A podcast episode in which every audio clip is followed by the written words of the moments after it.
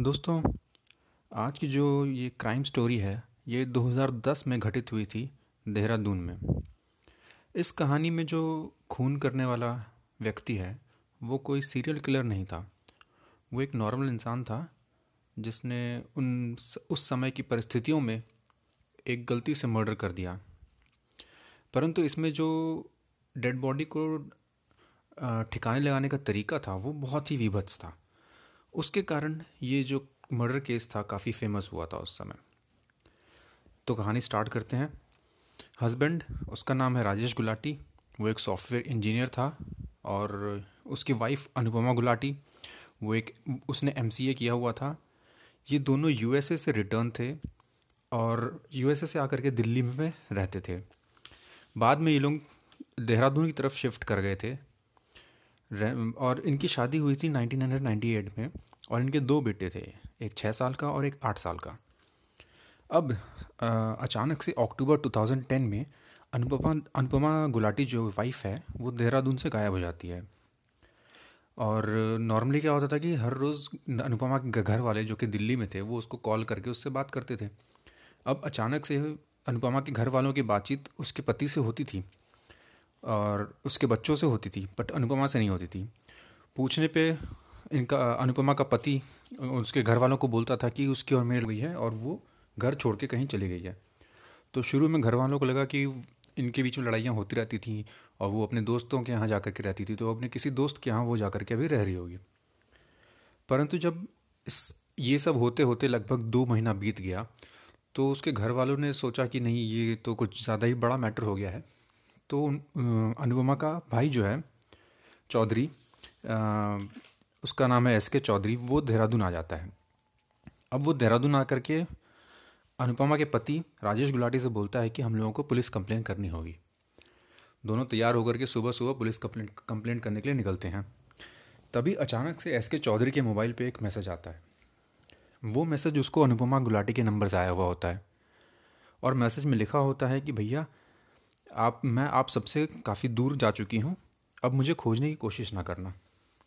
अब ये मैसेज पा करके एस के चौधरी चौक जाता है कि यार, अभी तक मैं अचानक से दो महीने से कॉल करने की कोशिश करता था तो हमेशा ये नंबर स्विच ऑफ़ आता था। और अभी मैं जैसे ही पुलिस कंप्लेन करने के लिए जा रहा हूँ, निकल रहा हूँ, तभी मुझे ये मैसेज आ रहा है। अब उसको डाउट हो जाता है। अब वो फिर से वो मैसेज जब वो उस राजेश को दिखाता है तो राजेश उसको डाउन प्ले करता है। राजेश कहता है कि नहीं, ये ऐसे ही है, वो आ जाएगी, कहीं, यहीं कहीं होगी, आ जाएगी जल्दी ही। लेकिन अब जो है चौधरी, वो पक्का मन बना लेता है कि अब तो पुलिस कंप्लेन करना ही है, क्योंकि इसमें कुछ ना कुछ गड़बड़ है। अचानक से दो महीने के बाद ये नंबर कैसे स्विच ऑन हुआ है? अब दोनों पहुँचते हैं पुलिस कंप्लेन करने के लिए। पुलिस कंप्लेन करके दोनों वापस आ जाते हैं। इसके बाद पुलिस अपनी, पुलिस जो है अपनी शुरुआती तशतीफ़ इन्वेस्टिगेशन करने के लिए अनुपमा के घर पहुँचती है और अनुपमा से रिलेटेड बेसिक डिटेल्स इकट्ठा करती है। जैसे अनुपमा अनुपमा की पिक पिक्चर्स उसके दोस्तों का एड्रेस मोबाइल नंबर लोगों का, ये सब चीज़ें इकट्ठा कर रही होती है। तभी वहाँ पे चार पाँच पुलिस ऑफिसर जो पहुँचे थे, उनमें से एक की नज़र एक बहुत बड़े से डीप फ्रीज़र पर पड़ती है। वो डीप फ्रीज़र मतलब ऐसा था कि जो किराने की दुकान पे हम लोग देखते हैं, जहाँ पे किराने वाले आइसक्रीम के आइसक्रीम को या दूध को, इन सब चीज़ों को ठंडा रखने के लिए या फिर संभाल के रखने के लिए उस तरह के डीप फ्रीज़र का यूज़ करते हैं। अनुपमा के घर में पहले से ही एक नॉर्मल फ्रीज था तो ये दूसरे डीप फ्रीज़र के होने का मतलब जो है उस, वो दिमाग में उसके खटका अधिकारी के। और एक और चीज़ थी कि उस उस डीप फ्रीज़र में वो एकदम नया था, उसमें सारे स्टिकर जो थे वो लगे हुए थे। तो एकदम नया नया डीप फ्रीज़र एक नॉर्मल फ्रिज के होते हुए क्यों लेकर के कोई आएगा? तो उन्होंने फिर राजेश गुलाटी से उस डीप फ्रीजर के बारे में जानकारी इकट्ठा की कि ये क्यों लेकर के आए हो आप? अब ये सब होते ही राजेश अचानक से पहली बार थोड़ा चौंकता है, थोड़ा घबराता है वो। अब पुलिस वालों को समझ में आ जाता है कि यहाँ कुछ यहीं यहीं पे गड़बड़ है तो वो लोग उस पर थोड़ा और प्रेशर डालते हैं, उसको ग्रिल करते हैं। अब ये जो राजेश गुलाटी था, ये एक नॉर्मल इंसान था, वो कोई खूनी, खून मर्डर टाइप के दिमाग वाला नहीं था तो वो जो है जल्दी ही टूट जाता है। और वो रोते हुए सारी कहानी बता देता है कि ये जो डीप फ्रीज़र है, अब पुलिस ने राजेश को ग्रिल करना शुरू किया और उसके ऊपर प्रेशर बनाया कि इसकी चाबी दो। वो डीप फ्रीज़र पे अभी तक लॉक एक बड़ा सा ताला लगा हुआ था। आखिर में घबरा कर राजेश जो है चाबी दे देता है। चाबी लेते ही जब फ्रीज़र खोला जाता है तो उसमें देखते हैं कि काले रंग की बहुत सारी पॉलीथीन थी। और मतलब छोटी छोटी पॉलीथीन बहुत सारी सत्तर अस्सी उसमें लगभग दिख रही थी।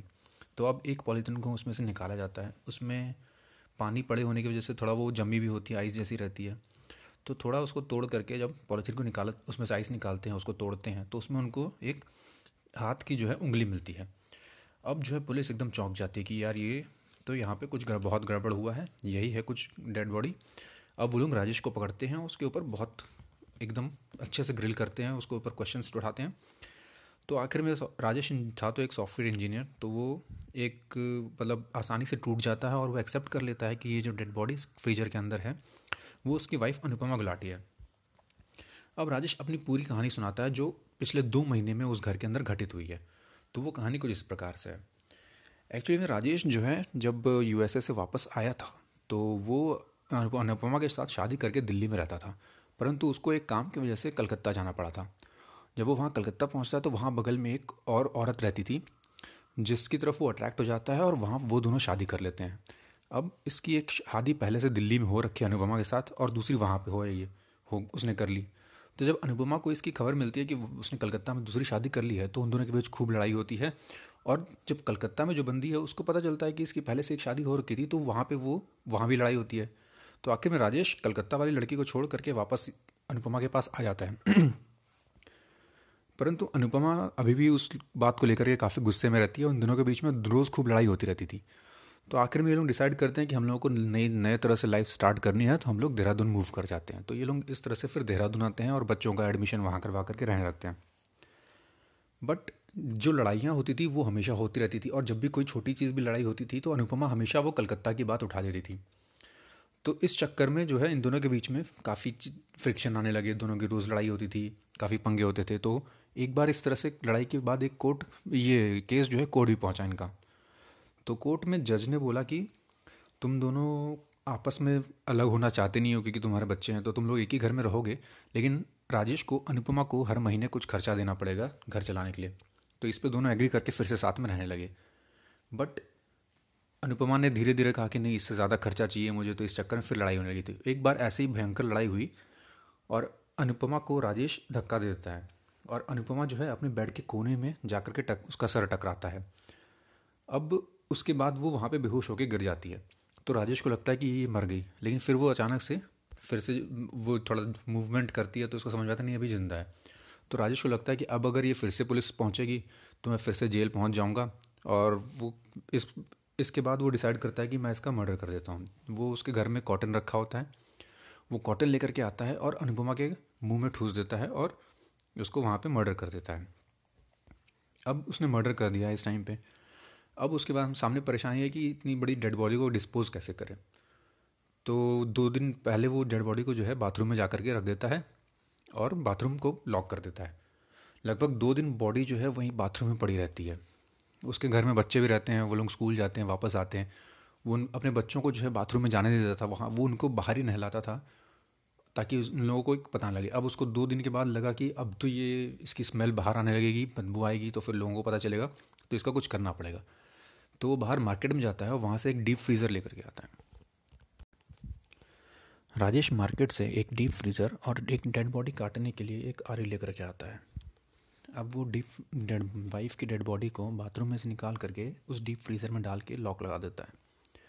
अब उसका प्लान ये होता है कि जब भी उसके बच्चे स्कूल में होंगे तो वो डेड बॉडी को छोटे छोटे टुकड़ों में काटेगा और उस डीप फ्रीज में सेव करता जाएगा, टुकड़ों को भी और उस बची हुई डेड बॉडी को भी। और हफ़्ते में वीकेंड्स में कभी एक बार निकल करके वो देहरादून से, दून से मसूरी की तरफ़ जाते हुए जो रास्ते में खाइयाँ पड़ती हैं, उसमें एक एक दो दो पॉलीथीन हर वीकेंड पे फेंकता जाएगा। ये उसका प्लान होता है। अब उसने लगभग सत्तर, उस, उसकी वाइफ के लगभग सत्तर टुकड़े उसने किए होते हैं। अब वो उन टुकड़ों को कर तो देता है जल्दी में बट उनको फेंकने के लिए उसको हर वीकेंड्स का वेट करना पड़ता था। तो इसलिए वो टोटल फिफ्टी सेवन डेज़ तक जब उसका चौधरी, उसका भाई देहरादून आता है, तब तक फिफ्टी सेवन डेज़ होते हैं। और इन फिफ्टी सेवन डेज़ में वो बहुत ज़्यादा पॉलीथीन के टुकड़ों को बाहर खाई में नहीं फेंक पाया था। तो बहुत ज़्यादा से ज़्यादा लगभग चालीस पचास टुकड़े जो हैं, उसी डीप फ्रीज़र में उस दिन तक मौजूद थे। अब पुलिस को सब कुछ पता चल जाता है कि ये मर्डर कैसे हुआ इसके लिए क्यों किया गया वजह वजह सब मिल जाती है। और उसके बाद ये केस पहुँचता है कोर्ट में। अब कोर्ट जो है, लोअर कोर्ट, सितंबर 2017 में राजेश गुल्लाटी को उम्र कैद की सज़ा सुनाती है।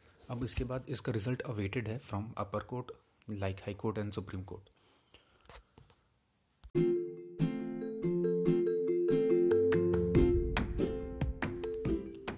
इस कहानी में एक इंटरेस्टिंग पॉइंट और था। जब पुलिस उस इंजीनियर से ये पूछती है कि तुम्हें इस तरह से डेड बॉडी को डिस्पोज करने का आइडिया कहाँ से आया तो वो बताता है कि उसने एक मूवी देखी थी साइलेंस ऑफ़ द लैम्प ये मूवी रिलीज़ हुई थी 1991 1991 में, और इस मूवी में जो मर्डर करने वाला बंदा था, वो लड़कियों को उठाता था और उनके पीसेस करके डिफरेंट डिफरेंट जगहों पे उसको फेंक देता था।